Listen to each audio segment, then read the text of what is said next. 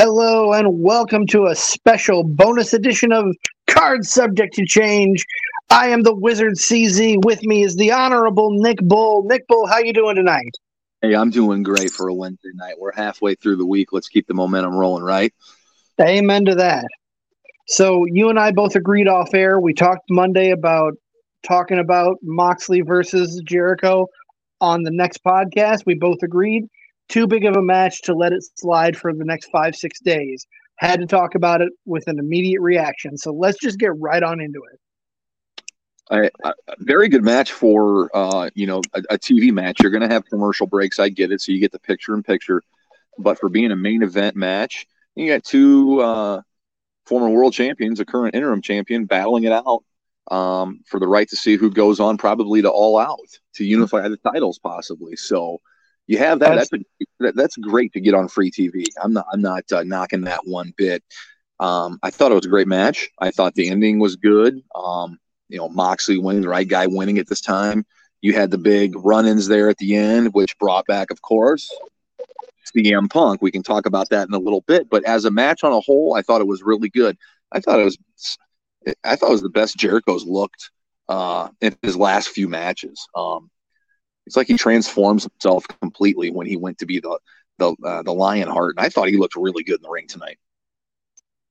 Oh, I I agree. Jericho always amazes me with how he can transform himself, and every evolution of Jericho is just seems to have that that it factor, no matter what he's doing. And this iteration, going back to the Lionheart, the last survivor of the Heart Dungeon, he looked amazing. The match, I agree, was maybe not main event pay per view quality, but it, it had the potential to be.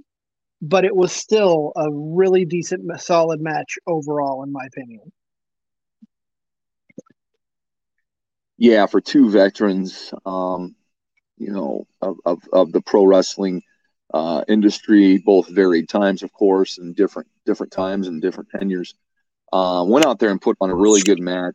Um, I could have went for a little less of the blood, but we kind of got a lot of that in the opener, which my knock right now, AEW is well, if everybody bleeds, then when am I supposed to care? Um, Brody King was laid forehead laid wide open, probably probably had to get blood after that match. And then yeah. Moxley Moxley bleeds in every match and I'm sorry to it kind of I, I'm not trying to be the old man get off my lawn here, but I am going to say it loses it loses its edge when it's done all the time. Oh, for sure. I mean, you got to look back. Flair was notorious in the 80s for bleeding a lot. But at least he didn't do it every time he went out there.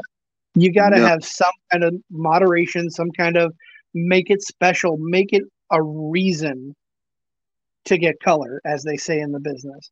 Right. And I don't know that we needed it in this match.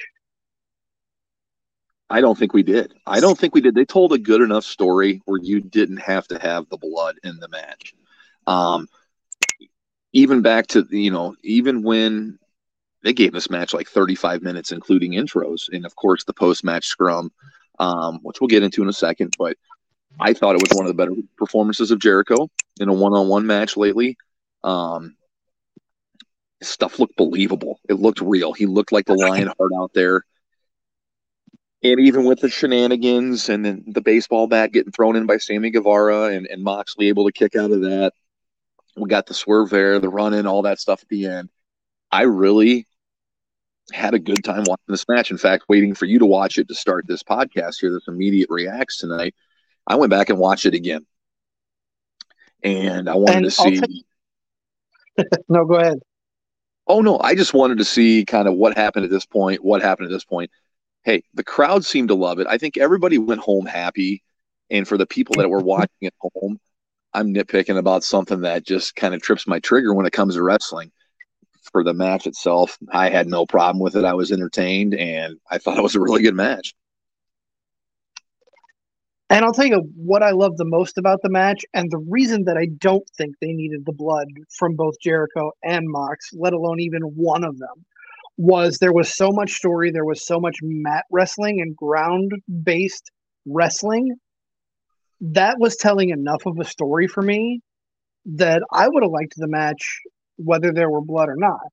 Whether you had that interference from Sammy Guevara, which him overthrowing the bat was just ridiculous.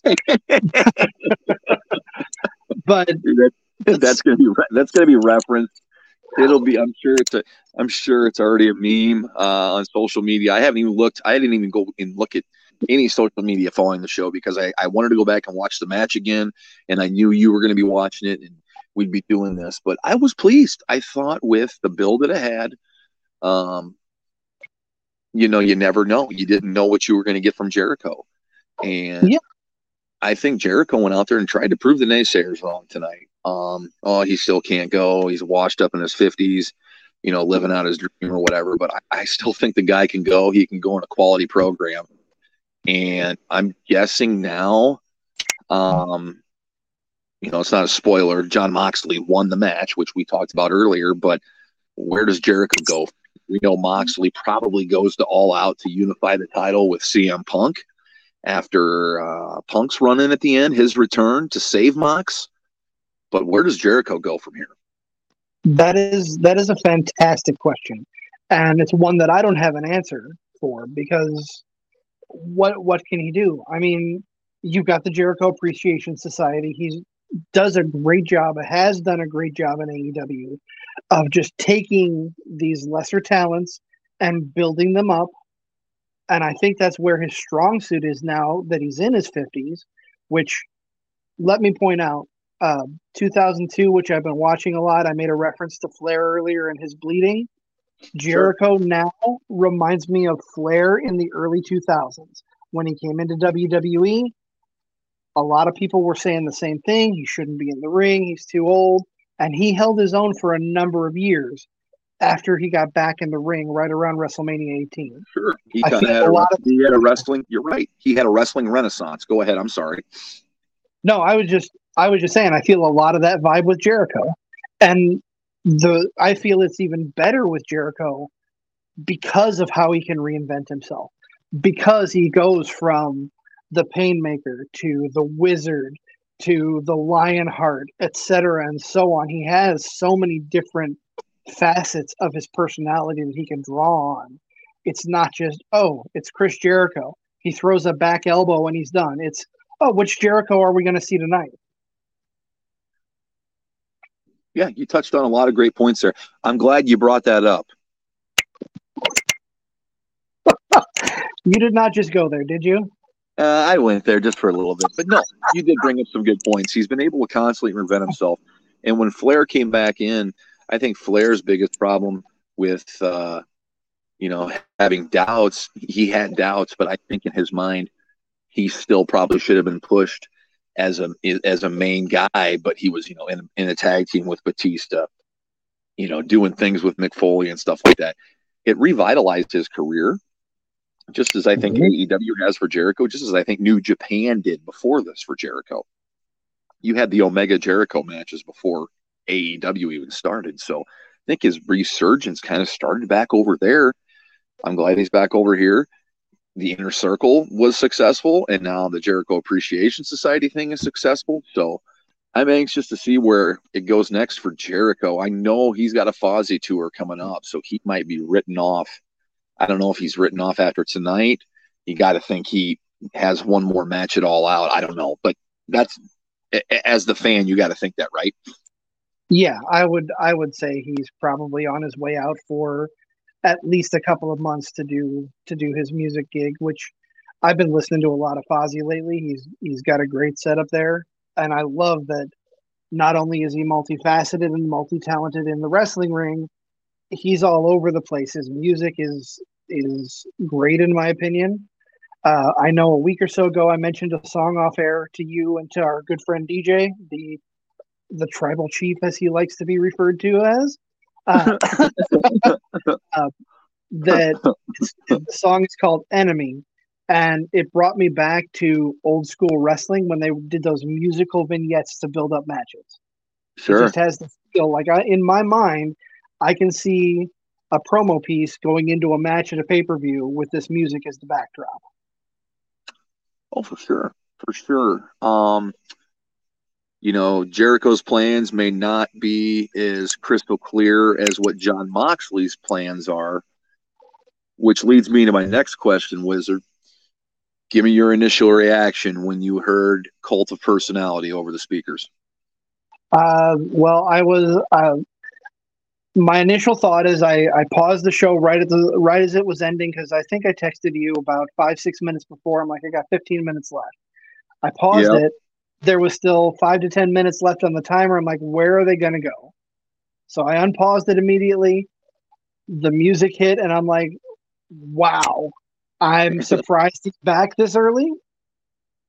Uh, and in a sense, in a sense, I'm not. There were there was talk that he wasn't going to make all out. Yeah, I mean, I'm still, there's there's still that question there because the the commentators said on air uh, he's not medically cleared, which Correct. that anything, but I guess it's a wait and see. I was I was very pleasantly surprised he came back. Uh, his stare down with Mox and Mox shooting the finger at him and bumping the shoulder and leaving the ring. I think I think that's a good start to the build to their to their unification match. Oh yeah, it was. I heard the music hit. I I was like, oh, he's coming back. I, I'm I'm like, they're gonna have the match because I was worried he wasn't to be cleared. Them bringing him back almost assures he's to be cleared. Even though if you go back and watch, which I'm sure you will, and I hope our listeners do too, you'll he has a noticeable limp. He hopped around on his foot to show everybody that he was fine, but there is a noticeable limp on the I way to the in the yeah, ramp. coming down the ramp, I caught that for sure. And, and, that's to be expected, but I hope that's not hampering him, you know, three and a half weeks from now because, you know, two weeks from now is the go home to all out. So things things are going to start picking up here, as they say. Business is about to pick up, as uh, old JR says. But no, I was I, I, was thoroughly pleased with how the match went tonight. Um, ending was great. How how you know, Jericho dominated the match, and, and how Moxley was able to, to come back there at the end and get one in there, and then Punk coming back. I, I was pleased. Uh, I I'm, I was looking forward to it all day. We kind of messaged back and forth. I said, I think this is this is going to be something tonight. And I, am very happy that we, you know, that we were able to review this. And I'm also very happy that AEW, you know, gave us a good main event. Yeah, for sure. And you don't see a lot of those on live TV, on free TV. You you have to wait for the big. This this definitely had a big fight feel. Uh, commentary, uh, I have my own issues with. We'll talk about that another time with AEW. But the commentary was on par uh, for that big fight feel. Everything just felt fell right into place, and then they didn't have. Yeah, you had the Sammy Guevara spot in the middle, but it didn't take away from the match, and the heavy shenanigans didn't happen until after after Jericho tapped out. Sure, and I like sure. that you because so many times you see a match that is great ruined by shenanigans and screwy finishes. Now I'm going to do what they call in the business uh, wizard a little thing they call a tease. And could you imagine if Battle of the Belts was live and this was your main event of Battle of the Belts? Oh, absolutely. That would be fantastic. I like uh, I like that we're going there right now because I started I watching. oh, go ahead, go ahead, go ahead. You know, we're we're we're gearing up to talk about the Battle of the Belts, the Clash of the Champions. Uh, I watched. Uh, I've started watching Clash of the Champions. Haven't had as much time to get into it as I like, but just watching the first five to ten minutes of the first Clash, the differences between that, and I'm not going to say my opinion on that right now. We're going to say yeah, that. that, that that's a tease. That's what we're going to talk about on the next podcast. Uh, we'll catch you up on any news between now and then for sure. Uh, also going to break down the.